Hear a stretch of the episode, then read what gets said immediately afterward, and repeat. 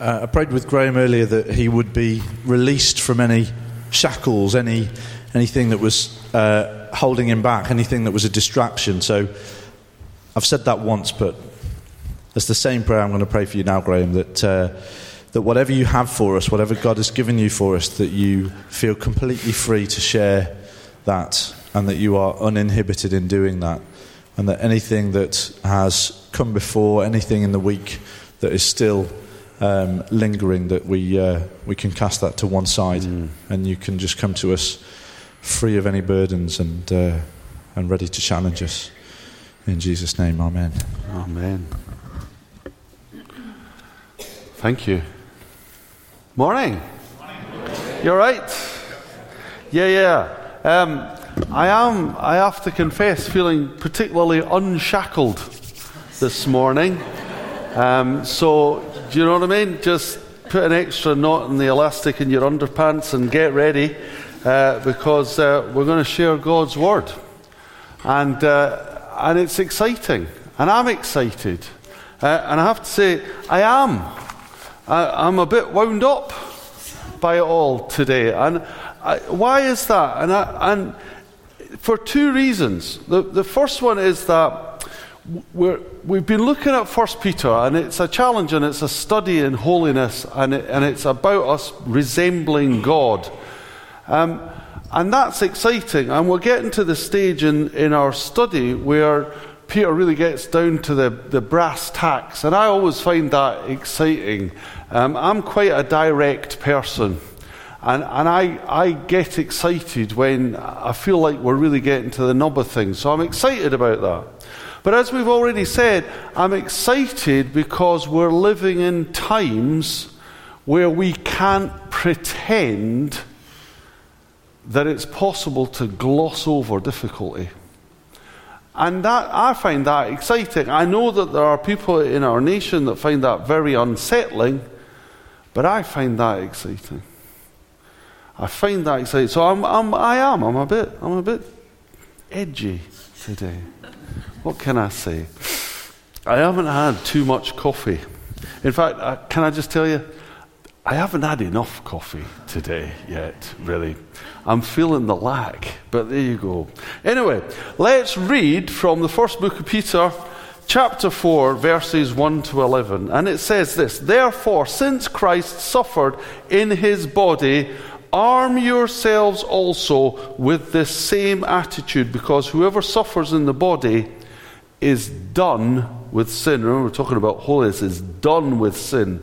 "As a result, they do not live the rest of their earthly lives for human desires, but rather for the will of God." Let's read that again. "As a result, they do not live the rest of their earthly life for human desires. desires, but rather for the will of God. For you have spent enough time in the past doing what pagans choose to do, living in debauchery and lust and drunkenness and orgies and carousing and detestable idolatry.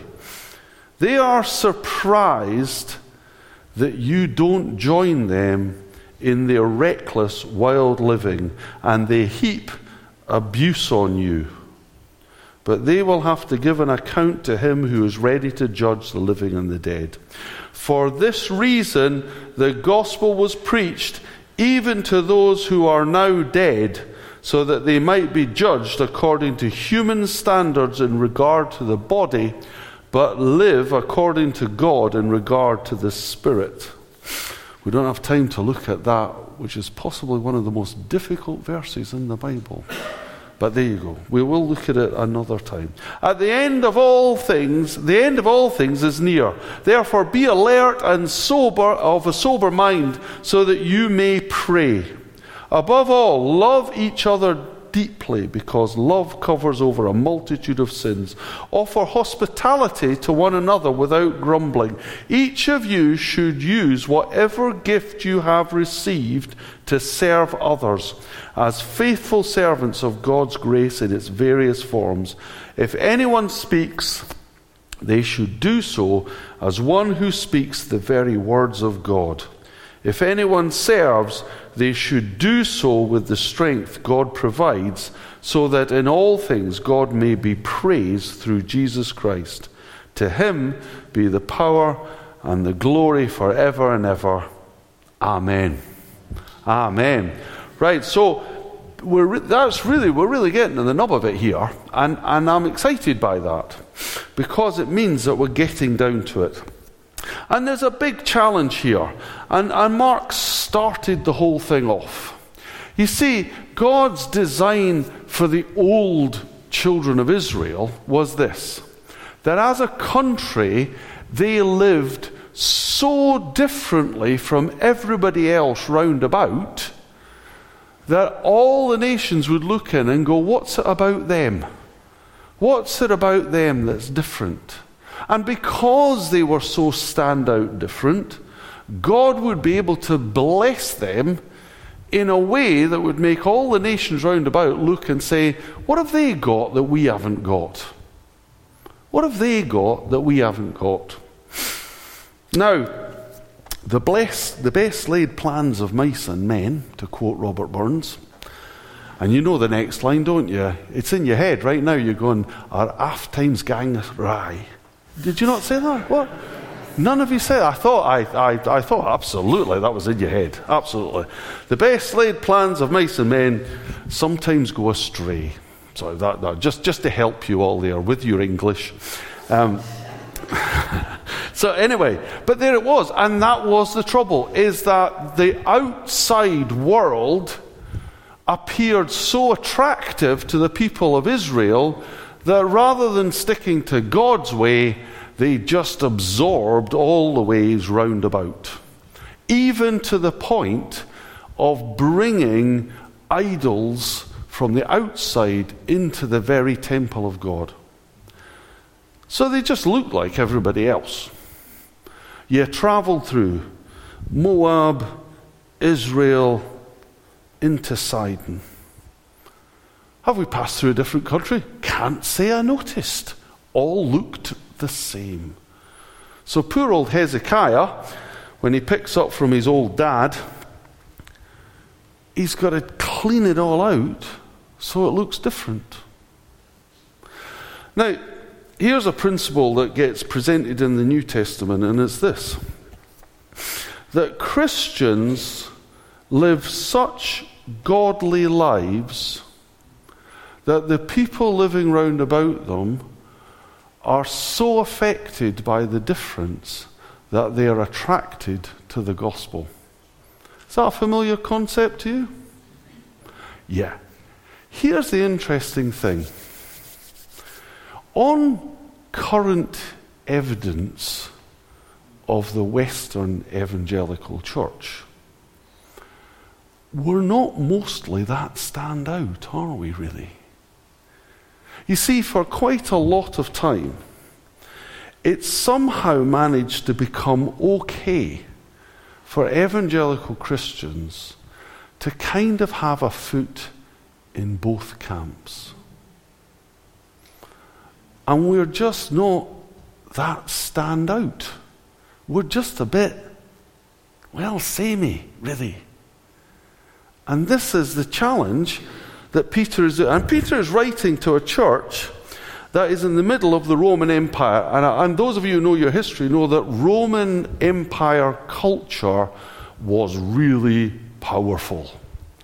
If you didn't fit in with the culture, then you were going to be got at. So the challenge and the temptation was always to fit in. I remember Sue came and she was sharing, and one of the things she was saying was that you submit where you can, but when there becomes a difference between God's way and the outside way, you make a choice and choose God's way. And Peter is doing the same here. He's saying, so don't get me wrong, I'm not here to preach sedition, which is an old word. Um, but a dangerous one. I'm not here to do that. I'm not here to say that we should rebel against the authorities in, in our country as long as they are not goading us to depart from the road of righteousness. then. Sadly, as historically Christians have found in the past, we must not cooperate. But we've never got to that stage in our lives. Praise God. Let's hope we never do. Paul endorses us to pray for governments that we may be able to live in peace. So let's pray for that. Wednesday the thirteenth, by the way. Wednesday the thirteenth, did you get that? Let's pray for that. It, these are important times. But we haven't got to that stage. But what is Peter saying? So I want to just run through what Peter is saying. And Peter is saying the same thing, that we have to be separate nation. I know James was sharing about that when he was sharing recently, but this is the nub of it. So how do we do that?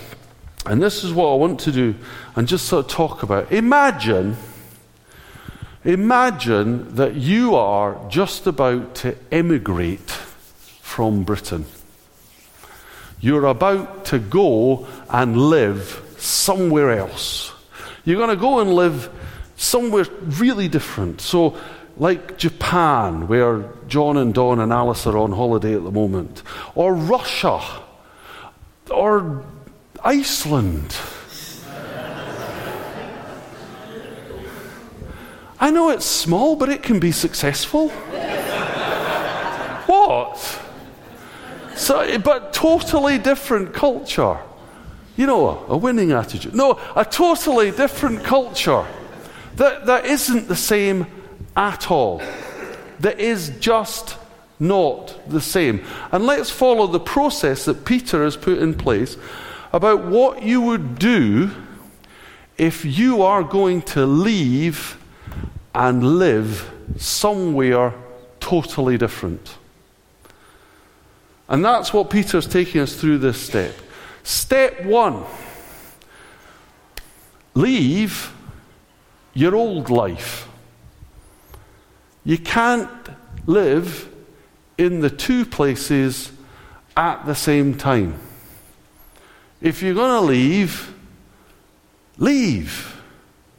You can't stay in two places at the same time. Ephesians four, twenty-four and four says this, "That, however, is not the way of life that you learned when you heard about Christ and were taught in him in accordance with the truth that is in Jesus. You were taught with regard to your former way to put off your old self, which is being corrupted by its deceitful desires." Remember, Peter said the same thing. "To be made new in the attitude of your mind. Put on the new self, created to be like God in true righteousness and holiness." We don't want to be old. We have a new desire. So the first thing is, it's a new attitude. Okay? This world, or if you are emigrating, where you are now is not what you aspire to. So you say, I'm going to up sticks and I'm going to move to Germany.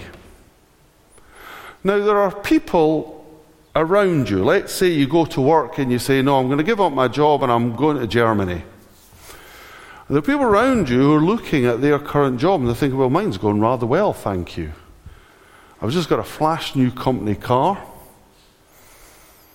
I'm, I'm, I'm thinking about all sorts of things that I've just signed up for and I can't afford to interrupt my income. And they look at you and they go, you're an idiot. What's Germany got? Look at what you've got. You're an idiot. Why are you doing that? You could have a much better life here. Why are you doing that? And you're saying to them, because what is here, I don't aspire to. I, it ha, it's not offering anything that makes me want to be here. And there are people there who say, you're an idiot. There are lots of people. And what happens to lots of people, I have some family history in this. What happens to lots of people is they think, oh yeah, well you're probably right. And are persuaded and abandon the plan. And then five years later, they think, you know, wish I'd gone. Wish I'd gone. There are others. I met, yeah, I used to work um, in, in a South American country. And I used to meet lots of people who said, oh, you know, I wish I could do that. oh, that sounds fantastic.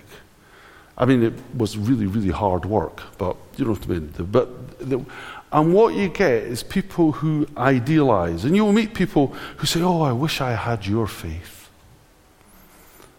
And I go, you can. Do you want to meet Jesus now? Oh, well, I don't know. I'm sorry. And you'll meet people do that. Can I tell you a story, right? Okay, I once, I've told this before, but I once met somebody when I was working in a prison, and I don't want to say which prison, and they had they had a support job in the prison, and they were terrified. Prisons are quite aggressive places, and they were terrified. And they were very well qualified. And I said to them, I was with someone else, we both said, we said, look, look at your qualifications, you can get a job anywhere. There are all sorts of jobs. And they said, oh yeah, I know, I know, I know. We said, look, look, let's let's go and look. And I was in, in and out for several weeks, so I found some app jobs and, and took them in. And we sat over lunchtime and said, look at these jobs. And the person said, oh, yeah, that's good, that's good. Now, it just so happens, five years later, five years later, I had to go back and work in that prison. And guess what? I met the same person. And they looked ten times worse than they looked before. But had they done anything about it? Nothing at all. There are lots of people who you will meet who go, oh, I wish I, oh, I love it, oh, that's fantastic. What a wonderful thought, oh, I so wish I could. But never actually do.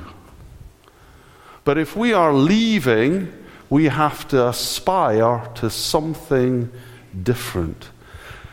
One of the reasons, that key reason for this is we look around and we go, I don't belong here. I don't belong here. I can't do this. Um, I remember being somewhere where I met up with some old people, work colleagues. And, it, and it, I have to confess, it was all very macho. And, and it'd been a long time. Uh, two blokes. And and they were just doing bloke.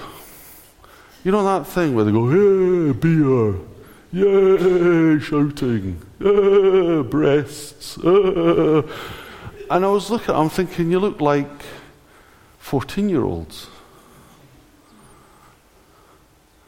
You, you're, you're influenced by the telly, by other juveniles, by the news, and I just sat there and I thought, I don't belong to this. This is this is not me. I don't belong here. Now it is sad, and I don't want to be too challenging, but it is sad when we sit in the world as Christians and we don't think that. I don't belong here. And I want to tell you why. Because it's an illusion. The Bible tells us that we're dead in sin. Dead in sin. Donovan gave us this really nice illusion. He gave us a film reference last week. So I want to give you another film reference. Anybody ever see The Matrix?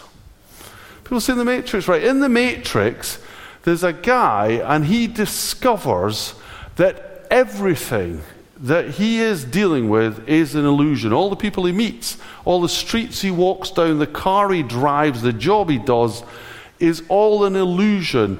And in fact, he is a hairless, bleached, tube-filled body lying in a pool of water along with thousands of others being fed mind-altering drugs. And everything in him is fake. It's all fake.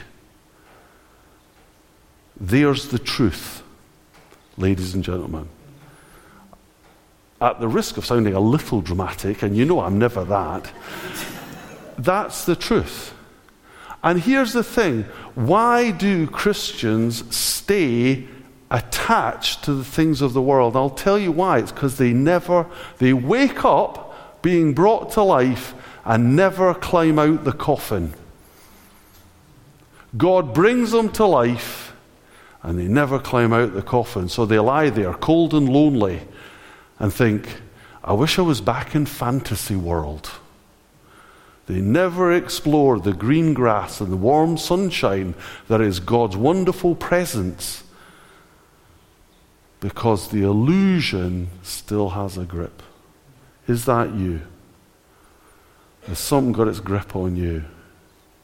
Do you think it's all pretty when in fact it's death? Our call is that this is not what we aspire to. Okay, step two, if you're actually going to emigrate, stick with me here. If you're going to emigrate, here's a couple of sensible things. Number one, um, perhaps visit where you go in. Is that, does that make sense? I mean, if you're going to move somewhere, it's probably worth having a look first. Yes? Okay, so how how do we do that? We are going to heaven. How are we going to do that? Well, we visit. We enter God's presence. We pray and we worship. We let His Word speak to us. We get the images. You know, when people go away places and think, I want to live here. In their head are images, memories of where they've been.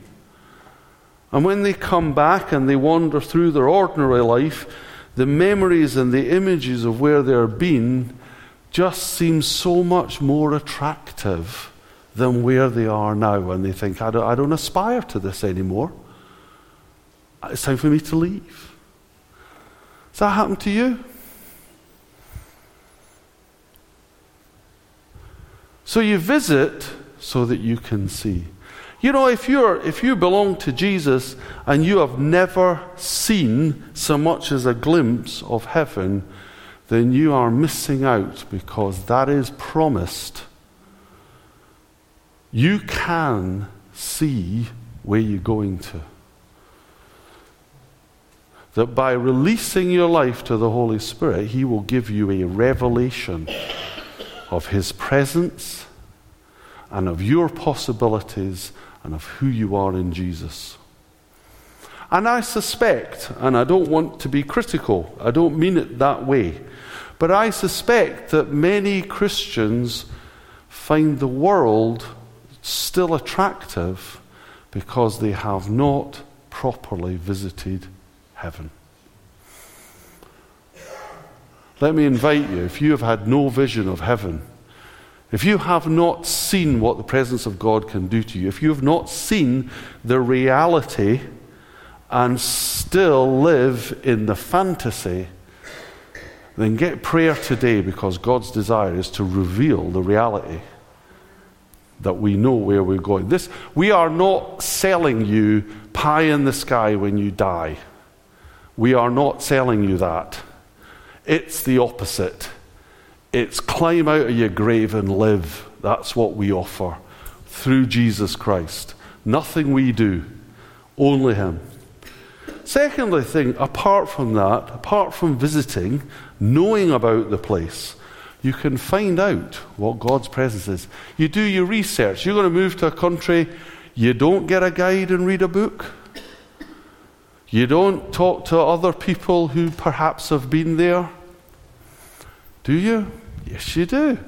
You do those things. You find out. You talk to them, and you, you, it's good. Always good to hear the other bits, I think. Do you know, if you were, say, for example, moving to, I don't know, Belgium, for example, you, you're going to meet a lot of miserable people, I think, this weekend. Unlike, say, for example, Wales, you know. So anyway, anyway, anyway, anyway, anyway. But if you go there, you will meet people from that country who will be only too happy to tell you what's wrong with the place. Do you know what I'm saying? They'll be only too happy to. And you've got to measure that, and you've got to think, well, how much do I believe that? How much weight do I put on that? Sadly, you can um, come into the church, and you will meet people who are only too happy to tell you what's wrong with the place. And you have to decide what weight you put on that. But measure it. Don't just jump. measure it. But everything so far is in the context of where you're going. So you may, you look at everything. So imagine, this is it, imagine somebody announces you today, tomorrow you need to start planning to move to India. So everything should look different. I, I've, I've got to fix my shed. If I'm moving to India, probably won't do it because I'm moving to India. Hey, I tell you. Can we go to India? Hate that shit. Anyway, um, if, if you know the same. If if you're if you're saying, well, I've got all my money, and I'm saving up for this, and then you think, hang on a second, I don't need that anymore. Moving to India. Or if you've made all these commitments and you're doing all this work and all this preparation and it's coming up and then you think, hang on a second, moving to India. Are we doing the same? Are we looking at what we do with our time, our effort, our talent, our worry and stress, our cash, our priorities in the context that we are not staying? We're moving. Yeah, we're going somewhere else. Might not be before that shed needs fixing, sadly. So, I, I'm, I'm taking a minimalist approach on it, though. I'll fix it. We're not replacing it. Fix it. Hey, Jesus could come back tomorrow. I'll be, hello, Jesus, what am I doing with this wood? He'll go, I've done everything that needs to be done with wood, son. Come with me. Amen. Amen. It's like it's rehearsed, isn't it? Anyway, by the by. So here's the last bit, the very last bit to finish with, is if you are emigrating, if you are emigrating, you need to change some things, don't you? Number one, if you're going to go and live in a foreign country, you need to learn the language. Don't you? Yes. You need to learn the language. Paul says this. He says, speak spiritual things using spiritual language. We need to learn the language. We need to learn our language. We need to learn the language that is of sin and repentance and salvation and baptism and sanctification, which Mark used, and judgment. Remember, sanctification is being purified to be useful. Purified to be useful. We need to understand these things. We need to learn. We're moving. We need to learn the language. Just understand the language. What are we talking about? We are talking about something different. I'm going to challenge you to think about how you speak and what you know, because we're talking the language of heaven. Also, we need to learn the culture. We need to live as though we're going somewhere else, which is a bit strange because we look different then, don't we? We sound different. People would say that thing, you're not from round here. This is a phrase I don't hear in Wenlock very often when I'm speaking. You're not from round here, are you? You're not from round here. Do you look like you're from round here? Or do you look different? Do you live like you're from round here? Or do you live different? Do you worry and stress like you're from round here? Or do you look different? Do you complain about things like you're from round here? Or do you live different? Do you prioritize like you're from round here? Or do you live different? And that's where we have to finish. We have to talk about, if we have a new lifestyle, James talked about the strangers and aliens, we need to live differently. We need to live like strangers. We keep short accounts with this world because we could leave it any minute. We don't prioritize or aspire beyond what is necessary in this world because we're going to live somewhere else. And we stand out from the world because, well, we're not from here. This is not our home. We were singing, we upset Mister John Smith by reminding him of ancient songs that say, "This world is not my home. I'm just a passing through. My treasures are laid up somewhere beyond the blue." And just to frighten you even further, me and my mate Charles Rushworth, we play that and sing that in our house regularly. That's because I am very old. I'm over twenty-five. But it's the truth. This is not our home. If Christians can't get it into their heads that everything the world tries is an illusion, it is death, that we are made alive and are invited to climb out of this body of death and live in another place. Then we are a standout nation. Then we are offering. This world is currently learning that if you put your faith in people, they will let you down. They will lie, they will cheat, and they will look after themselves. Bless them all. If you put your faith in political systems, they will fail. They will show themselves up to be unrealistic and corrupt.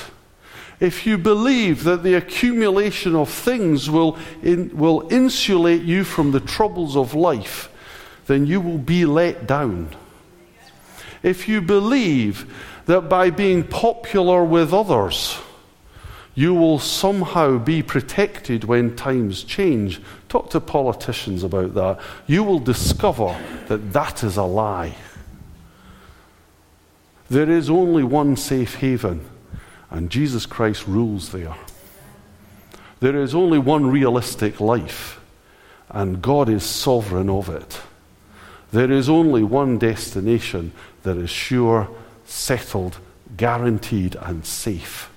And that, ladies and gentlemen, is not here. That is not here.